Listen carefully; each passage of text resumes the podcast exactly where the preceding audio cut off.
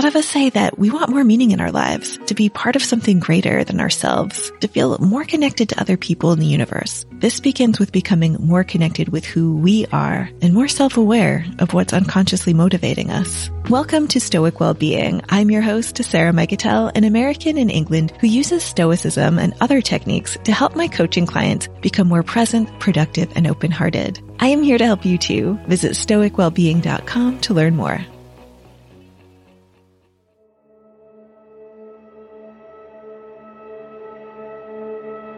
At the beginning of World War I, Germany demanded that Belgium let them pass through to get to France.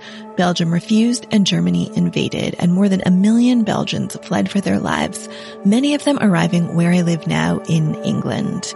More than 100,000 Belgian refugees sailed into Folkestone's harbor. Many of them kept moving. Thousands stayed throughout the war or settled permanently here.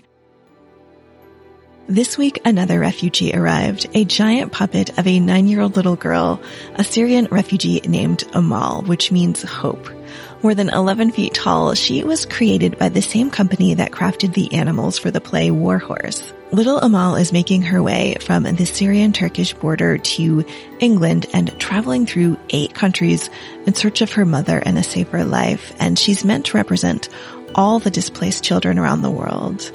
This is part of a traveling art festival called The Walk, and cities and towns along Little Amal's journey, including Folkestone, welcomed Amal with songs and dance and other performances. And I was there at the harbor with tears in my eyes as I saw this larger than life little girl coming down the old rail station by the harbor.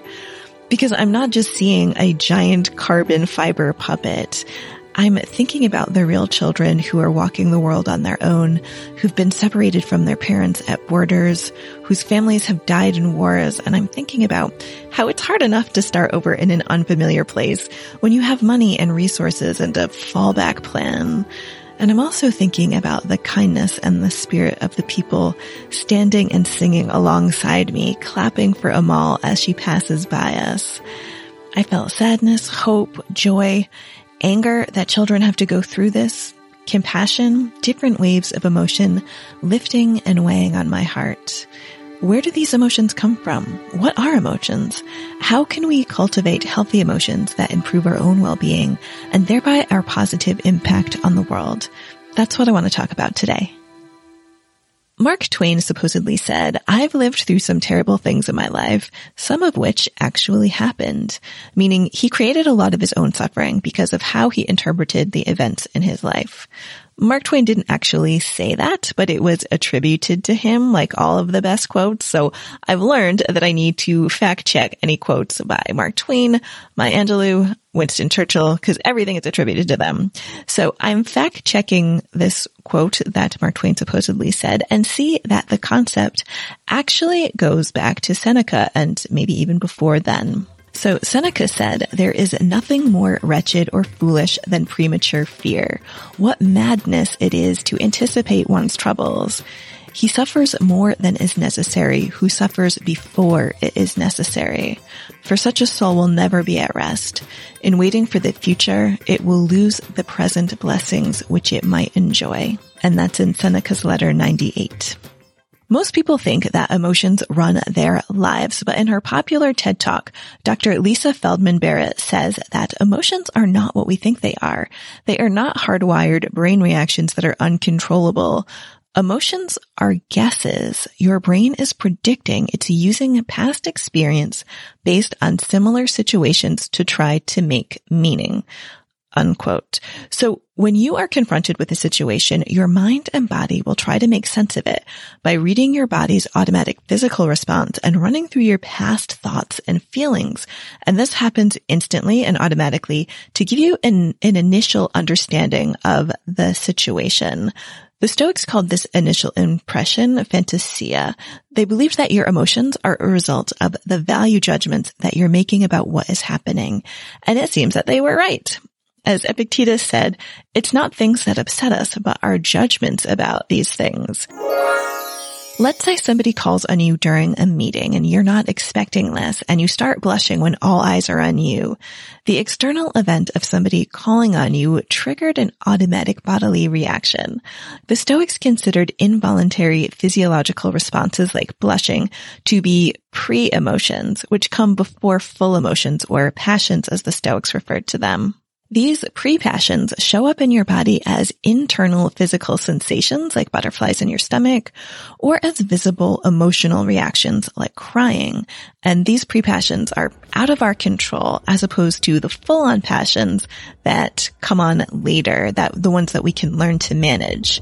So in the conference room with your cheeks burning as your colleagues are staring at you, you might automatically feel panic and embarrassment and think, stop blushing, stop blushing, stop blushing. And of course, this resistance makes you blush harder.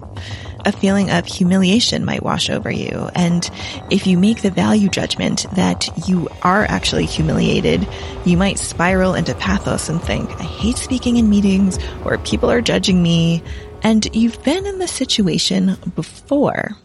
To quote Lisa again from a talk that I heard her give for Coaches Rising, your brain is using past experience to make meaning out of what is happening inside your body in relation to the world. So your brain is attempting to make meaning out of sensations to determine what actions need to be taken next. Scientists today call this interoception, your perception of what's happening inside your body regarding physical sensations like hunger and also emotional sensations like a shiver down your spine. But are you accurately interpreting what these sensations mean? Or do you need to increase your emotional vocabulary? Lisa, who wrote How Emotions Are Made, says that the words we know for emotion are like tools for our brains. The more words you know, the more emotions you can make and perceive in others. So a racing heart doesn't have to be anger. It can be curiosity. Sweaty palms can be determination rather than anxiety. So if you want to expand your emotional vocab, you can download a free app that Yale has created called the Mood Meter app. We are born with a certain temperament, which we can see in Enneagram archetypes, but then our environment and our experiences start shaping our history, and this starts at birth. Dr. Andrew Huberman, who is a professor of neurobiology at Stanford, says that when babies are hungry, they feel anxious and they feel agitated, they cry, they are responding to what's going on internally. Then external forces like adults come in and respond and the babies start to look into the outside world and make predictions. They know that crying will relieve anxiety because people respond.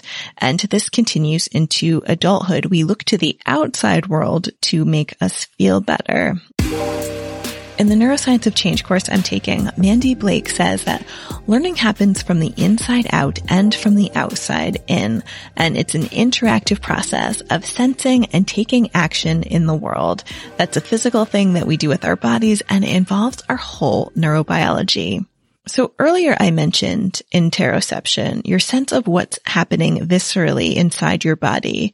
Your body also makes sense of the world through exteroception, which is your way of perceiving the external world through your five senses. So taste, touch, hear, smell, see, and proprioception, which is our sense of knowing where our body parts are in space. So for example, people can walk, clap their hands, touch their nose because of this body awareness. This is called proprioception. So let's say that I'm walking down a really dark sidewalk and I'm by myself. I might feel on guard. My immediate impression is based on my internal sensations, my personal history, my external senses, my sense of where I am. If I think about what's in control in my, in this situation, I might choose to walk in the road instead of the sidewalk because the road is lighter and I can see more of what's around me. And I assent to this feeling of caution because I should be alert in this situation, but I don't need to panic that I'm in grave danger. Chris Fisher, author of the Traditional Stoicism blog, says that how we deal with impressions is entirely up to us. We cannot control the impressions that press upon us. However, we are in complete control of our reactions to those impressions. What we assent to, what we agree with, creates our moral character and determines our psychological well-being. So what is your character? Do you want to be the type of person who feels humiliated and vows to never speak in a meeting again? Or do you want to challenge your immediate reactions? The Stoics would say that we absolutely need to challenge our impressions because we are often wrong. So in that meeting room, when your heart jumps at being called on, the Stoics would encourage you to calm down and question your thoughts, to get curious and to consider what is going on in factual language without any drama? Your cheeks are red. So what? Is this really a big deal? Is it in your control or not? Instead of fighting it, accept that this is what's happening right now. Ground yourself in your seat.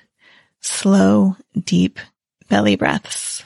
In the last episode, I talked about how using thought records can help you manage your mind. Mindfulness meditation will also help you regulate your emotions, but you need to make it a regular practice. Don't wait until you are in crisis to begin these different techniques. Prepare yourself for hard times now. In the meditations, Marcus Aurelius says, the mind is the ruler of the soul.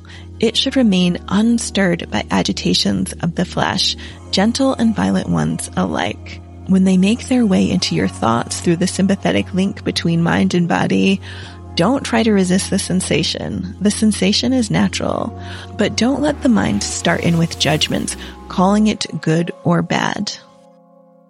I mentioned pre-passions before that interoception. So when somebody really takes us off, that immediate flash of anger can be felt in our body. Maybe blood rushes to our face or fury starts churning in your stomach and rises up to your chest.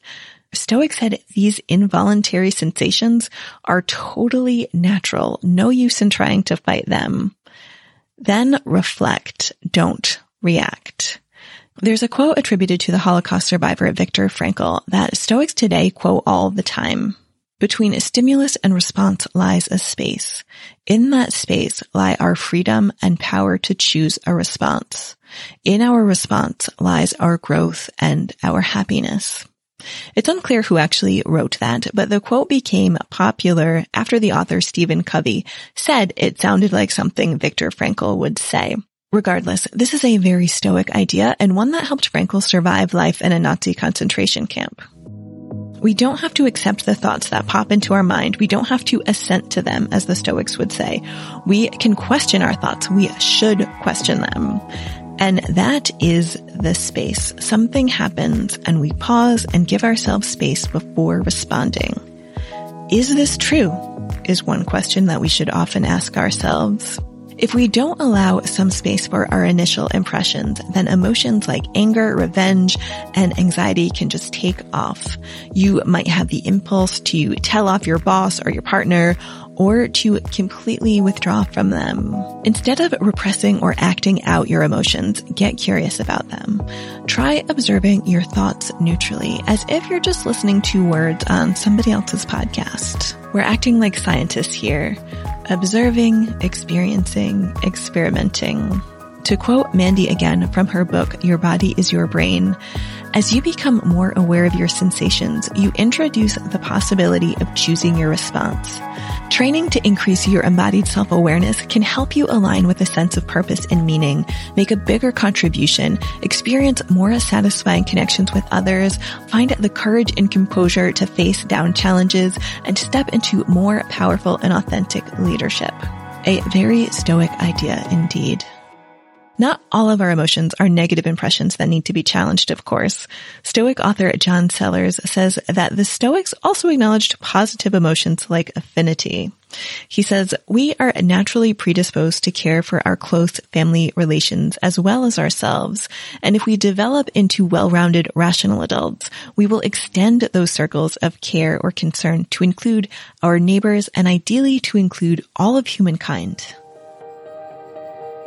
Little Amal, the 11 foot puppet, is traveling nearly 5,000 miles, embodying the message of don't forget about us children. I'm thinking about all of the emotions I felt when I saw her pass by, looking into the crowd, staring at the sky, hearing the birds, and wandering her path with childlike wonder. When it comes to our emotions, I like to think that there's something larger going on than just our history and experience. A universal law that says when we are at our best, when we are healthy and living in what the Stoics called arete, which means our personal excellence, that when we see a child suffering, we help them. We call our elected officials. We don't change the channel. And the Stoics agreed. They said that we are guided by universal reason. To quote Maryanne Cline Horowitz, who writes in the Journal of the History of Ideas, the Stoics believed that the mind is born predisposed to certain ideas, which are not yet consciously held when we're born, but as we grow up and experience life, these ideas are evoked and developed through the stimulus of sense impressions and the development of reason. She goes on to say that Epictetus says that even though we have these innate concepts in all of us, they get hidden by false opinions.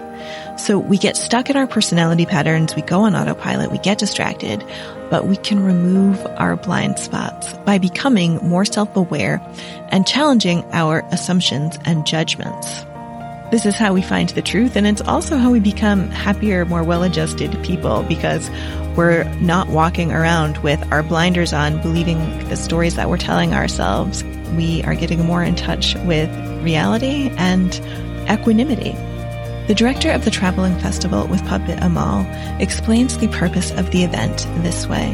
It is because the attention of the world is elsewhere right now that it is more important than ever to reignite the conversation about the refugee crisis and to change the narrative around it. Yes, refugees need food and blankets, but they also need dignity and a voice. The purpose of the walk, which is the name of the festival, is to highlight the potential of the refugee, not just their dire circumstances. Little Amal is three and a half meters tall, which is 11 feet, because we want the world to grow big enough to greet her. We want her to inspire us to think big and to act bigger. Yes, we have neuroscience to explain emotions, but we also have spirit and soul to help us feel into becoming better people.